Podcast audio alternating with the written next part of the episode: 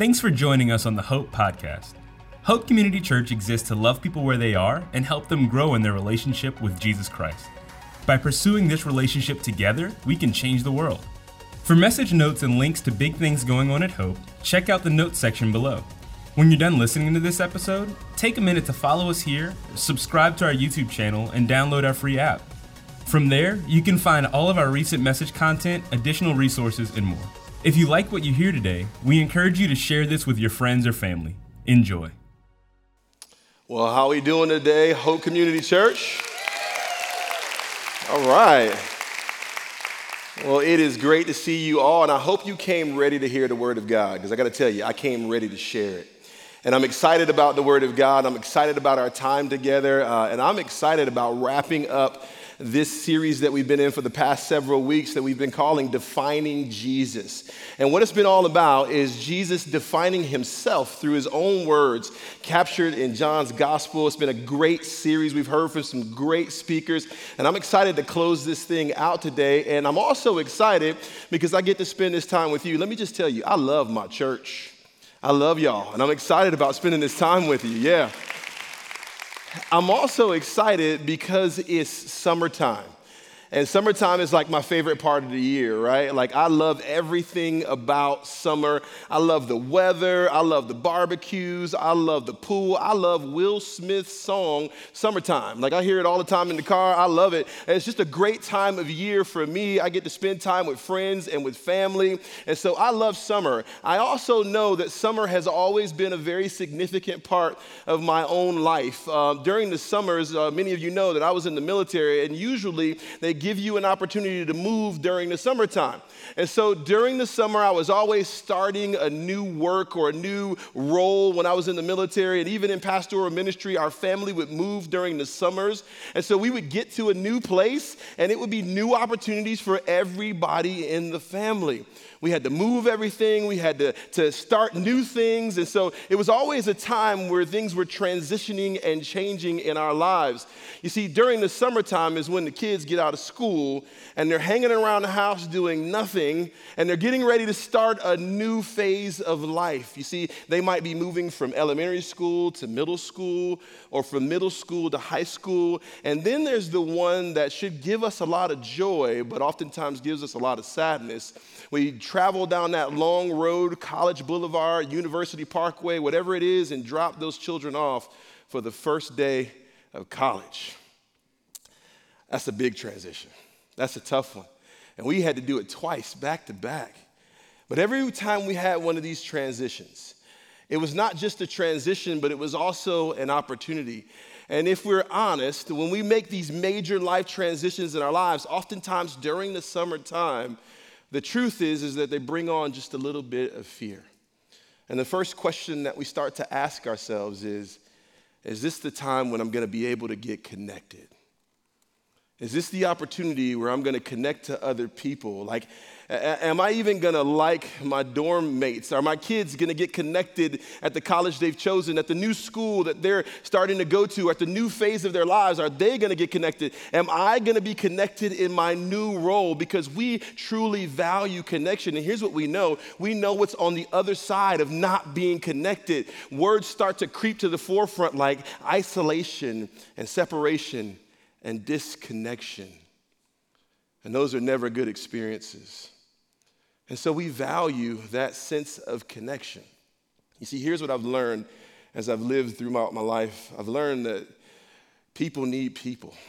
No matter how much we try, to act like we don't. The truth is, is that we need each other. And so God has created us to be in community with each other. There's this lateral connection that He's created the church to have and people to have in general. We're supposed to be connected one to another. We're supposed to do life with people. And that lateral connection really matters in our lives. But then there's this other connection that informs and instructs the lateral connection. You see, people need people, but people really need Jesus. And that's a vertical connection. Uh, that's a different kind of connection. And that connection informs and instructs every other connection that we have in our lives. And so the question that we're going to answer today is first, how do you have that vertical connection in a very real way where it makes lasting, eternal change in our lives Well, also, we're going to answer the question how do you find it, but how do you fight? How do you allow God to do the work in our own lives that keeps us connected to Him in a very real way? Now, here's the thing. We're going to look at that through the lens of the I am statements of Jesus. So, if you have your Bibles, here's what I want you to do. I want you to go ahead and open up your Bibles to John chapter 15. And we're going to look at verse 1 and we're going to walk our way through to verse 5. And so, if you have your Bibles, go ahead and take a look at them. If you don't have your Bible with you, that's okay. If you're watching at gethope.tv, the verses will be up on the screen. And if you're watching uh, at one of our physical campuses, they'll be on the screen for you as well. And so you can follow along. And while you're looking for that passage, John chapter 15, verse 1, I want to kind of catch you up on where we have been and where we're going, okay? Uh, where we have been over the past few weeks is looking at those I am statements of Jesus. And in those statements, he makes clear a definition of who he is. He defines himself through his own words. And when we look at them individually, they're powerful all by themselves, but collectively, they give us a clear image of who Jesus is. You see, there's these seven statements captured in John's gospel, and all of them are powerful. And collectively, they give this amazing picture of who Jesus is. And then when we get to John chapter 15 and we look at verse 1, he shares this essential truth with us. It's one of the I am statements. He says these words I am the true vine. And he goes on to say, and my Father is the vine dresser. And let me just say, I fully believe that just that one verse is enough to transform our lives. Because at first glance, it might look like Jesus is just providing this beautiful word picture because he's a master storyteller. And everybody knows Jesus is a master storyteller. You may not know that, but man, he really is a master storyteller. He tells some of the best stories. And so at first glance, it looks like he's saying, I am the true vine. And he's just kind of providing a word picture. See, here's what he knows he knows that the disciples know what vines are all about. And he knows that vines are really important to them. Vines are a vital part of life in Jesus' time. And so he's having this conversation with them, and he starts with these words I am the true vine, and my Father is the vine dresser. And you see, all of those I am statements of Jesus, and even this statement is part of something we know in the Bible as the upper room discourse. This is a conversation that would have happened in the upper room of a house just above the rooftop. Everyone in the family would have been sitting around and they would have been talking. And so Jesus is in this upper room and he's talking to the disciples. And this is just before his crucifixion. Now, this is a great place for the family to have a conversation. I want you to picture the family would be hanging out in the upper room, they'd be spending time together. Will Smith, Summertime playing in the background. There'd been a cooler over there. People would have been talking. No white claw at all. None. None but everybody just kind of hanging out and having a good time. Well, this is the place where Jesus chooses to have the conversation with his disciples. And this would have been a great place for any family to have a conversation. And by the way, if you are not participating in the family conversations that we give every week at Hope, make sure that you do that. They're great conversations. They're great ways to think and live biblically as a family. And so at the end of the service today, we're going to give you another question that you can share with your family or your friends or whoever it is that you do life with. And those conversations are great moments and ways to have a good conversation as a family. And if you don't have an upper room, do it in the living room or in the kitchen or in any of those places. But Jesus is having this conversation in the upper room. And he shares with the disciples, I am the true vine, and my Father is the vine dresser. Now, please understand that he knows the disciples. He knows that they know about vines. They would have used them for fruit, they would have used them to make wine. He knows that vines are growing all over the place. And these are big vines. These aren't vines like we see today. These would have been big vines. And so he knows that. He also knows that the disciples know the history of the Old Testament. And in the Old Testament, the vine, the vine would have been referred to as Israel. Israel would have been known as the vine. And so these guys have hitched their ideas about their hope and their dreams and how they're going to be saved to the idea of Israel. And so when Jesus is saying that he's the true vine, he's doing much more than simply painting a beautiful picture. He's giving a declaration of his divinity. He's saying that I know you think Israel is the way, but I am the way. I am the true vine. I want you to just think for a second about things that you may have your hope in right now. Things that you have placed your trust in that aren't the true vine. And like the disciples, they had their hope and trust in all kinds of things. And so Jesus comes and he shares with them, the first thing he shares with them, that I am the true vine. But he doesn't stop there. He goes on to explain who the Father is. He says, I am the true vine, and my Father is the vine dresser. Now, I had to Google this thing, vine dresser. And I got to tell you, there's some interesting jobs out there. I, Googled vine dresser, and believe it or not, vine dresser is still out there. It's still a job that you can get. And I didn't have a real understanding of vine dresser, and so I looked at some other translations first, and some other translations say that the vine dresser is the husbandman. No help there, none, all right? No help. And so I had to kind of Google this thing up, and I found that there's all kinds of jobs out there, and there are still people who call themselves husbandmen or vine dressers. And the vine dresser's role is actually to be the keeper of the vineyard. So the vine dresser is a little bit more than just a farmer or a gardener. They pay very close attention to the vine. They spend time with the vine. They care for the vine. They help the vine to grow. They know the best course of growth for the vine. And so they provide the things the vine needs to thrive, and they take away the things the vine doesn't need so that the vine can grow and bear amazing fruit. And so when Jesus is saying his father is the vine dresser, He's saying that my Father stands close to those people who know me. He cares intimately about the details of their life, so much so that he's willing to take away the things that don't help them to grow. And he gives them the things that they need to grow into the best versions of themselves, into a way to live fruitful lives. Can you imagine that the God of the universe wants to be that intimately involved in the details of your life. Almost like the way a shepherd watches over his sheep. So, Jesus, in this very first line, is sharing something profound, right? It's, a, it's an amazing statement. He's saying that I am the true vine and my father is the vine dresser. Like he does all the work of tending to the souls and the care of the people who are connected to me. And I am the true vine. I am that way, that truth, that life. I am the one who is the source of real life. It's a profound statement. But he doesn't stop there. If you were to look at verse 2, he continues by saying this You see, every branch in me that does not bear fruit, my Father, He takes away.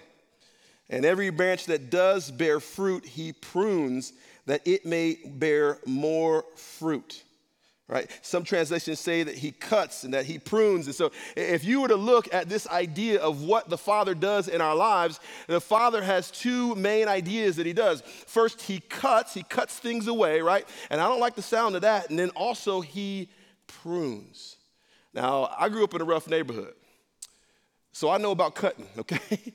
I had some people that would cut you just straight up, so I understand about cutting. But I don't know a ton about pruning. And it took till late in my life for me to understand what pruning is all about. And it's this amazing word. Um, I am going to say something here um, that will probably come off as a little controversial, okay? But I, we're family, so I feel like I can talk about it. I'm going to look straight at you and kind of share this with you, and don't judge me, okay, when I say this. Um, here's what I'm going to share. Y'all ready for it? I like roses.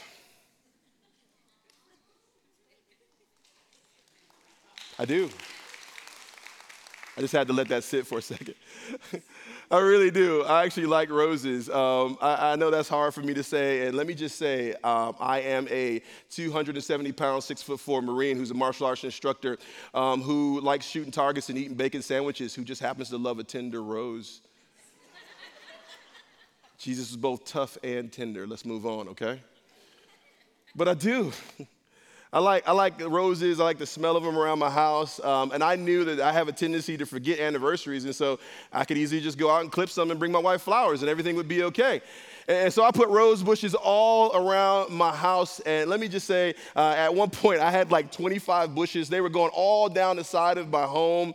And so I had a neighbor who was a landscaper. He saw me giving the rose food, and he knows I'm a city boy. So I have no idea what I'm doing with these things. And they're growing, they're blooming. And I thought they looked fine. But he comes across the street and says, Duane, if you really want your roses to grow, then you are going to have to start pruning your roses. And I had heard this word from the Bible. Bible. I knew what cutting was, and I was okay with cutting, but I didn't know what pruning was. And so here's what my roses looked like before I pruned them. They were, they were starting to bloom up a little bit. As you can see, there were a couple little buds in there. And if you know roses, those aren't great, right? But I thought they looked fine. And so this guy comes across the street and he begins to prune my roses he begins to do what the vine dresser does. He starts to cut back little leaves from the roses and, and, he starts to lift up other parts of the rose and he starts to pull things away that aren't actually growing, that aren't actually giving life to the vine. And so he starts to cut these things back. And I'm watching this play out and I'm like, man, what are you doing to my roses? They look fine. And he cuts all this stuff back. And then about a month later, I saw that first bloom of my roses. And here's what they look like afterwards they were absolutely beautiful. You see, pruning is this work of cutting back the things that don't bring life. And he started showing me what that was like. And I began to understand the work that the Father does in our lives. You see, he, he, cuts back things that don't bring any help or any hope to our lives. He cuts back things like relationships or things like troubles or struggles or things that we hold on to dearly that we know don't have any ability to help us to become who God would have us to be. And so the Father prunes us. And here's the thing I've learned about pruning pruning brings out the best and a flower and the best in a branch, and certainly it brings out the best in us. So the Father does the work of pruning us, of cutting back those things that don't bear fruit. And I remember what this looked like in my life, right? You see, um, I told you earlier, I had a crazy childhood. I had a rocky childhood, and I grew up in a rough spot. I'm from Rochester, New York. It's a small city with all the problems of a big city. And so the area I grew up in was kind of rocky, and my childhood growing up was just kind of tough. And so, um, I didn't really have a voice during that time, and so I felt angry all the time, right? And I joined the Marine Corps, and the Marine Corps made my anger better. it made me a little more angry, and so I started kind of living life that way. And if you had known me in my 20s, I was already a follower of the way of Jesus, but the truth is that I was still angry at the people who had hurt me, and so I couldn't actually take my anger out on them, and so I took it out on everybody around me. My family started to see it. My friends started to see it. And the most challenging part of all, my kids, they started to see the anger in me. And I remember the day God pruned that thing from my life. I was looking in the mirror and I just fell on my knees saying, God, I don't want to be this person anymore. I need you to take this away from me. And He did. And He did. And it took a long time, but man, oh man. But he's replaced that anger with joy and with hope. And that was my thing that needed to be pruned. Let me ask you, what's yours? What is the thing that you've been holding on to that God wants to pull away from your life. It could be your anger. It could be uh, your impatience. It could be the way that you speak to people. It does not kind. It could be uh, all kinds of things. It could be all kinds of things. But here's what I know God wants to prune those things from our lives. And through a relationship with Jesus, He can do hard work of cutting back the things that give no life and make room for the things that bring fruitful living. And I know what you're thinking Everything is fine. And there's just one problem with that God hasn't called us to a life of fine, He's called us to a life of fruitful living. And in order to do that, He has to prune us. And he does it so that we can bear much fruit. As you looked into that text, there were several references to this idea of bearing fruit. He says several times that he wants us to bear fruit, bear fruit. Uh, if you remain in me, you will bear fruit, bear fruit. It's all over the text. Bearing fruit is an essential part of this passage, and there's a reason why he wants us to bear fruit because every single person we come into contact with sees and experiences the fruit of our lives. You see, our fruit is for other people. The tree doesn't take a bite of its own fruit, somebody else does. And our lives should represent a way that people might want to take a bite out of our lives when our lives are connected to the source that is Jesus. And so he tells us that he wants us to bear fruit. And bearing fruit is an interesting thing because uh, you can bear a little fruit or you can bear a lot of fruit, but whatever it is, Jesus wants us to bear fruit. And it's an interesting kind of fruit that's found in Galatians chapter 5. It's not edible fruit, it's spiritual fruit. And Galatians chapter 5 says it this way that the Holy Spirit produces that kind of fruit in our lives. He produces joy and peace and patience and kindness and goodness and faithfulness and gentleness and self control. That's spiritual fruit. Let me ask you one more question Are you producing spiritual fruit? Does your life have that kind of fruit in it? You see, if I were to ask your friends or your family or your coworkers whether you are exhibiting the fruit that comes from a relationship with the vine, what would they say? Because God wants us to bear fruit. And he tells us in his word how he can best, how we can best do that. How he can bring out the best fruit in our lives. As you continue to the text, he tells us exactly what we need to do in verse 4. Here's what he says. He says, remain in me. Abide in me. That word remain, uh, in some of your translations, it says abide. He says, remain in me as I also remain in you, because no branch can bear fruit by itself it must remain in the vine, it must stay connected. And neither can you bear fruit unless you remain in me. And this word remain, it's a word uh, that is translated by as abide, as stay in, as stay close to, stay connected to. The, the idea when you hear abide, you should hear this intimate relationship, this dependent relationship where we're dependent on Jesus and we are in Him and He is also in us. And it means a life of obedience, a life of following Jesus and staying connected to the source. And I think this is where we get stuck. I think if we're honest, even when we enter into a relationship, this is one of the places that tends to trip us up. This idea of staying close in relationship to Jesus. And I think it's simply because we fail to abide in Him. We fail to remain in Him. And because of it, we feel disconnected. I would bet that in a room and our physical campuses, and even some of you watching at gethope.tv, that there are a lot of you who maybe have walked in today or sat down on your couch, and maybe today you feel further away from God than you ever have. And I want to tell you how you can either get back into relationship with Him or start a relationship with Him for the very first time. You can abide. You see, uh, J.I. Packer uh, the great scholar, says it this way. He talks about this idea of abiding. And here's what he says about abiding. He said, Abiding is an old English word. It means to remain in, to stay steady in, and to keep your position in. And what it means to abide in Christ. That's what it's really all about. That is always to be resting in Him, to be anchored in Him, to be fixed in Him, to be drawing from Him continuously, to be connected and in touch with Christ. And abiding in Christ brings peace, and it brings joy, and it brings love. He goes on to say at the end of the text that, that in abiding in Christ, we get the answers to our prayers. We get fruitfulness in our service. You see, the abiding life is the abundant life.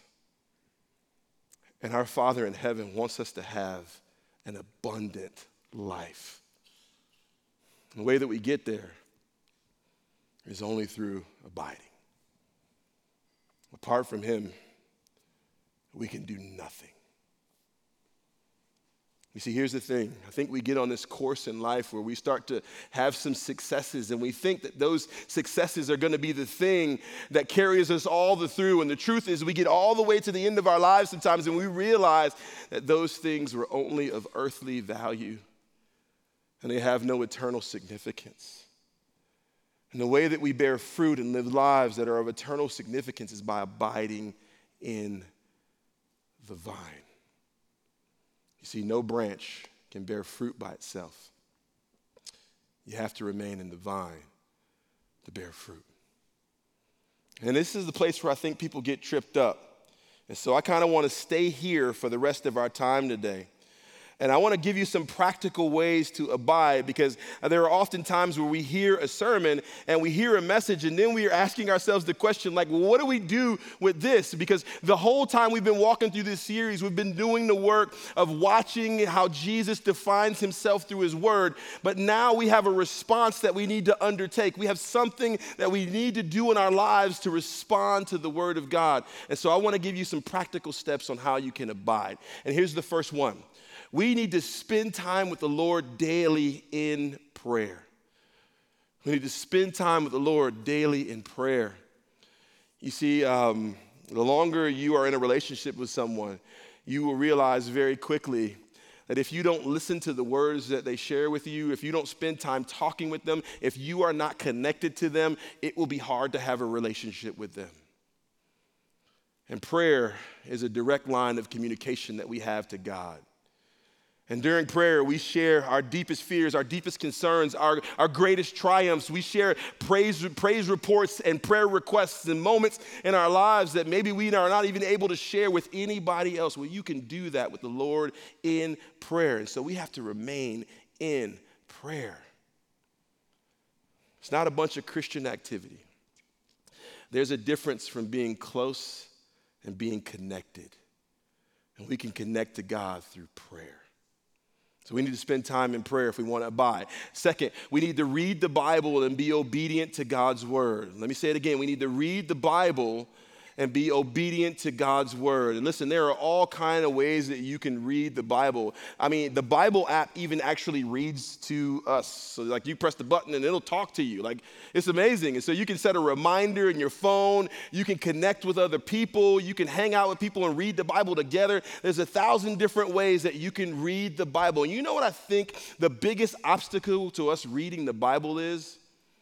Most people would say busyness. I'm going to disagree. I'm going to say our sermons. And I'm a pastor. Our sermons are great at Hope Community Church, and not just because I'm one of the people who shares them. I think our sermons are great, but they are in themselves are not a substitute for our time in the Word of God. And we talk at Hope Community Church a lot about seeing 100,000 people in and around the triangle thinking and living biblically. Let me just share with you we are never going to get there if we don't open the Bible for ourselves, see what it says, and apply it to the way that we live our lives. And so I want to encourage you if you are not reading and applying and obeying the Word of God, to start. Begin to read the Word of God for yourself and allow His Word to do the work in your heart that He wants to do. Here's another thing that we can do to abide we need to get connected to others who are also abiding in Christ. Now, this shouldn't be the sum of all of our relationships. I told you, people need people, so this shouldn't be the sum of our relationships, but man, it should still be some of our relationships. We should be doing life with other people who are followers of the way of Jesus. We should spend time with other people, both so they can hold us accountable and so they can share in the fruitful living that God is giving all of us. It's good to have somebody to encourage you, it's good to have somebody to call you out and to call you up into a stronger relationship in Jesus. And you can start that today. I want to challenge you to say hello to somebody you may not know at the end of service today. Maybe you too, God might be doing something amazing where you can start walking alongside some other people who are also abiding in Christ. And here's the last one we need to allow ourselves to be pruned. We need to allow ourselves to be pruned.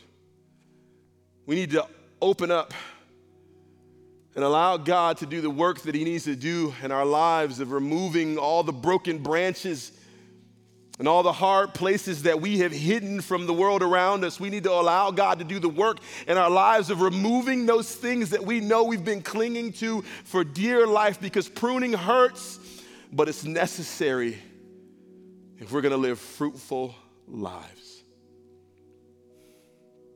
And abiding means being open to the Father, cutting back those things that we hold so dear that bring us no life. And I want to encourage you to allow God to do the work of pruning. It's hard work, but I can tell you that pruning brings out the best in us. I told you at the beginning of the service that we would have a family conversation question at the end of all of this today. And so here's the question that I want to share with you. And it's directly in line with abiding in Christ. What parts of your life need to be let go of? What do you need to allow God to prune? What needs to be let go of so other parts of your life can grow? Because I believe God desires us to have fruitful lives and to share those lives not just with ourselves and with God, but with the people who we come into contact with. You see, this whole series, Jesus has defined himself clearly, and we have a response. We will respond not by what we say, but by how we live our very lives. So I want to encourage you today as we close. I want to encourage you to, to realize, to understand, to apply the fact that He is the true vine and that His Father is the vine dresser. To allow Him to do the work of cutting and pruning in our lives so that we can bear fruit and to abide in Him as He abides in us. Jesus is the great I am. And He needs to be at the center of our lives. So let's take a moment and let's pray together. Heavenly Father, we thank you for this time together. We thank you for the fact that you are the true vine. And I believe that the thing that all of us is searching for, every single one of us, you've put in us a desire and a search for connectedness, both to each other, but also to you. And I know that in the transitions and the hustle and bustle of lives, that we can sometimes get disconnected. So, Father, I just pray today that as we have heard your word, that we would apply it to the way that we live our lives. That we would connect to the source of life, the true vine. Maybe even for the first time today. Or that we would reconnect to you. Help us to be open to the pruning work that you want to do in our hearts and in our lives. We will give you praise now and forevermore. We thank you. In Jesus' name we pray. Amen. Amen. Thank you so much. Thank you for listening to the Hope Podcast. We hope you enjoyed this message and encourage you to share it with your friends and family. If you live in the greater Raleigh Durham area in North Carolina, we'd love to meet you at one of our weekend gatherings. For campus locations, service times, and information on our children and student environments, check out gethope.net. To make sure you don't miss our next message, please take a moment to hit the subscribe button. We would like to invite you to support what we are doing by visiting gethope.net/give. Through generosity of people like you, Hope can run programs like our food pantry, homework club, project classroom, and many more.